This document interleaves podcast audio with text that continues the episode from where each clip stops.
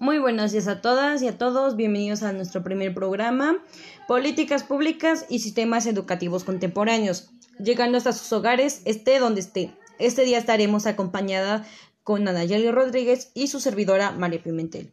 En este primer programa conversaremos y rescataremos aspectos de la actual reforma educativa y sobre la nueva escuela mexicana.